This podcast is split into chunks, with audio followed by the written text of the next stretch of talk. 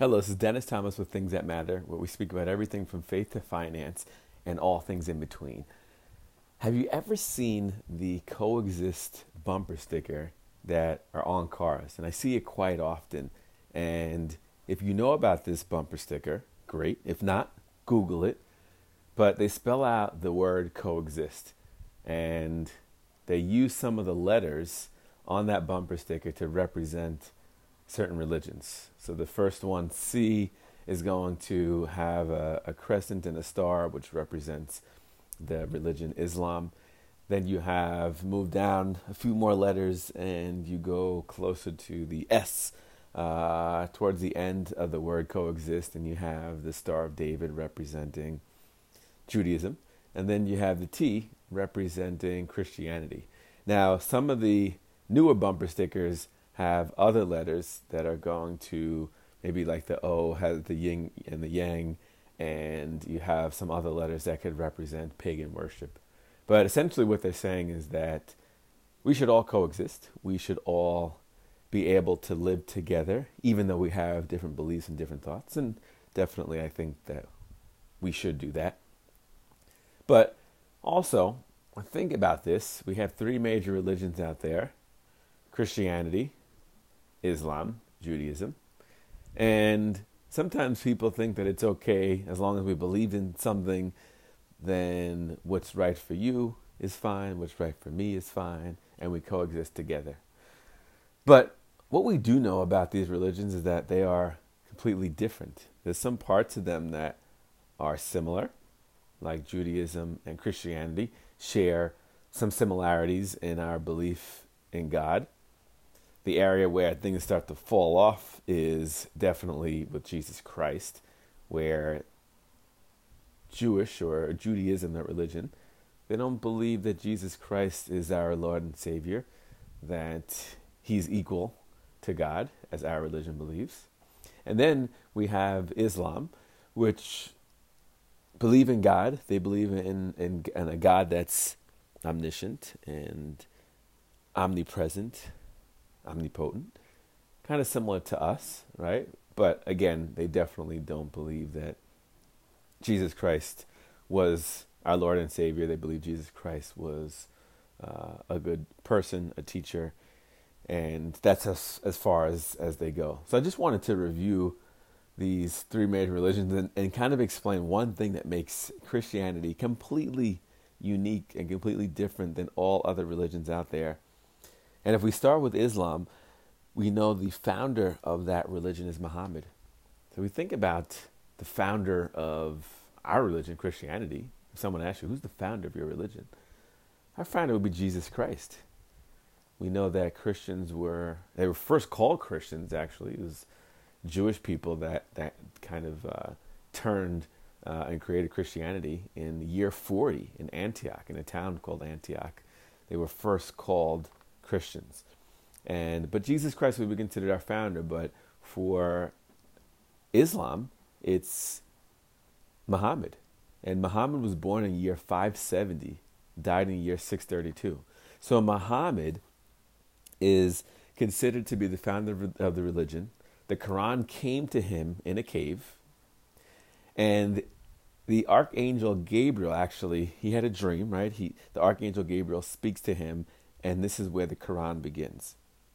Now, one of the things that we see about the Qur'an and its meaning is that it means reciting, it means reading. And that's because Muhammad couldn't read or write. So all of the words that got written in this book were passed down from Muhammad, kind of in that verbal format, and it was then written down. So we see here the Qur'an, which is their Bible, so to speak, has sacred scriptures of Islam.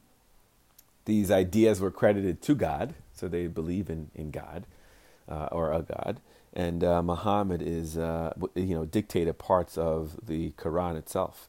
And kind of similar to some other religions, they have other books that are connected to that main book as well. So if we think about Judaism, for example, they have the Talmud, which supplements the Hebrew Bible in Judaism. But the same thing here, they have a book called the Hadith. So there's important teachings and sayings that are gathered into a body of work called the Hadith. And then they also have Sharia, which are legal interpretations of the Qur'an. So these are books that can be used in conjunction with the Qur'an itself. So right now, they have 1 billion followers out there. That's a lot of people, right? I mean, I was looking at numbers here. There's probably about 7.3 billion people in the world. They have 1 billion followers. So once we get to Christianity, we have to hope here that for all of us that are Christians, how many followers do we have out there? Does it compare? Is it less? Is it more than Christianity? Think about this as we're going through this. Do you think it's more or less than that? Judaism, okay? Judaism has 14 million followers, so relatively small in comparison to what we typically see here. They were descended from the ancient Hebrews in the Old Testament. So they have a book called the Torah. So the first 5 books of the Old Testament. What are those first 5 books? This is my question out to everyone. Yeah, you got it. Genesis, Exodus, Leviticus, Deuteronomy, Numbers. Yeah, so right now, that's the book that they followed, Torah, first 5 books of the Bible. Now, there was a destruction of Jerusalem and the temple in AD 70. So right now, they really don't have a place to offer sacrifices. And because of that, too, they ended up being scattered around the world. So you'll see certain pockets. When I was living on Long Island, there are pockets on Long Island that were primarily Jewish. We also have different pockets in the city that are primarily Jewish. And there's 4 different types of Jewish groups. You have Orthodox Jewish that are very, very conservative, follow the law. You know, as we see in the Old Testament, there were over 600 laws that the Jewish followers had to follow. And then we see the Ten Commandments becoming a summary of those 600 laws. But very Orthodox Jewish members, very conservative, follow the law to a T. And this law is really kind of like those teachings that are written down by Moses. They then you also have not only that, but you kind of transition to conservative. So this is a group that's similar to Orthodox, but maybe have some flexibility there in the law itself. And then you also have Reform and Messianic. Now, they are going to use the Torah because it has those laws and teachings that are written down by Moses. They also have the Talmud, which is instructions for daily living, as well as the Mishnah, which are teachings of famous rabbis. But again, like we said, one of the bigger pieces that we see as a difference between the two of these religions in comparison to Christianity is that they do not believe that Jesus Christ is their Lord and Savior. But there's also another thing. A lot of these other religions believe still that there's this works mentality. They work out of this meritocracy where you have to do things in order to get to heaven. One of the things that I love to teach the young kids when I'm at church is the thing that makes our religion so unique out of all other religions.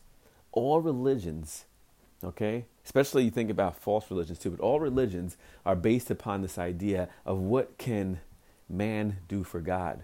And the thing that makes our religion unique is what can God do for man? You see, God sends his son to die on a cross for us. His son dies on the cross for our sins. And I kind of go through these questions with my daughter and my son, 7 and 4. And I said, what did Jesus Christ do? He died on the cross. And why did he die on the cross? For our sins. And what are our sins? The bad things that we do. And what did he do on the 3rd day? He rose again. And when he rose again, right, he defeats the last enemy, which is death. What a cool idea right there. But then what does he do after that? He goes to the right hand of the Father, but he leaves behind something. And that something is the Holy Spirit. He calls that 3rd person, right? That 3rd part of God. God the Father, God the Son, God the Holy Spirit. But he leaves behind the Holy Spirit as a helper. Where does the Holy Spirit live? I say to my kids, it lives within us. It lives in our heart. That when Jesus sees you, he really sees himself. So the thing that makes Christianity different, and we know with Christianity, is that not only is Jesus God, but it also solves the problem of evil because God sends his son His son dies on the cross for our sins so that we don't have to die, which means we live forever. That's pretty crazy and wild too. But not only that, Jesus sends and leaves something behind, which is the Holy Spirit that lives within us for those that believe. And because he died on the cross for us, this is what God did for man. So he does all the work so that we don't have to. And what we get is his grace. And that's what sets us apart from every other religion. So we think to Christianity now, finally, that question, how many followers do we have? 2.3 billion followers right now of Christianity. We said 1 billion for Islam. We said 14 million for Judaism. In AD 40 is when we were first called Christians. We have certain tenets that we believe. We believe in the Trinity, right? God the Father, God the Son, God the Holy Spirit. But it's only one God. Islam sometimes tries to beat us up over the idea that we believe in three gods. But this is one God, three persons.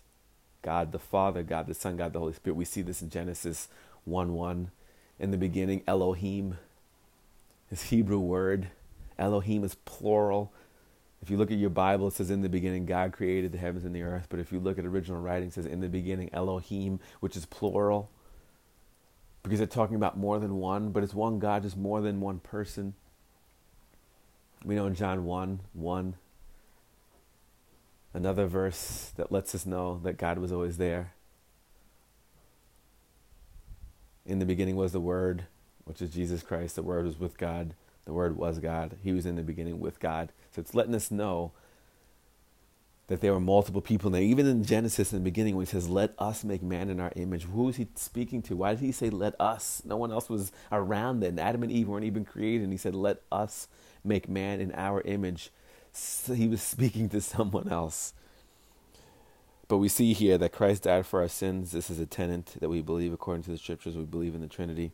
And we believe that Jesus was born of a virgin birth. And the reason why that's important is because Jesus can take that penalty for us. Back in the Old Testament, they would use an unblemished lamb that had no marks in it to be sacrificed. Whenever someone committed a sin, they had to sacrifice an animal, but it had to be unblemished. Right? A perfect lamb. Jesus Christ comes as the Lamb of God. He's perfect because he didn't sin. When we think about this too, we're sinners not because we sin, but we're sinners because we're born into sin. If we all come from Adam's lineage, and Adam was the first sinner, right? Anyone that comes after him is born into sin. And so Jesus Christ had to be born of a virgin so that he couldn't be part of that lineage. And he comes into this world clean, never sinned. Therefore, he could die for our sins on the cross. He could take our place, because in this world, and the only way to have complete justice is that you have to pay for the crimes that you commit. And we know that because the system we live in is like that. But in this case, Jesus Christ dies for our sin. So he solves the problem of evil. He dies for our sin. For those that believe in him, he's able to take our place for those that believe in him so that we don't have to die for our sins. The Bible says that sin came into the world. Sin leads to death. So death came through sin, it says. But here, the virgin birth, Jesus Christ dies on the cross. He takes our place. This is such a wonderful story for those that believe. But this is what makes our religion completely different, is what can God do for man, not what man could do for God. We don't work off of a meritocracy. It's not based upon our works. It's based upon God's grace. It's a gift that he gives. And when someone gives you a gift, the only requirement is to accept it. This is wonderful, wonderful news for all of us that fall short of the glory. But this is a difference. When you see that Coexist bumper sticker, think about these differences, because it's not the same. There can only be one way, one truth, one life. That's what the Bible says. That means either everyone else is correct and we're wrong, or we're correct and everyone else is wrong. But they can't all be correct. They can't all be the same. Therefore, we can coexist, but we're not all the same. We are different. And there needs to be that clear distinction. And we need to understand that, because that's how we make the correct choice. Not all choices are equal. And all choices have consequences. So if you don't know about the sticker, Google it, check it out. I love spending time with you. I will see you next time. Enjoy. Thank you.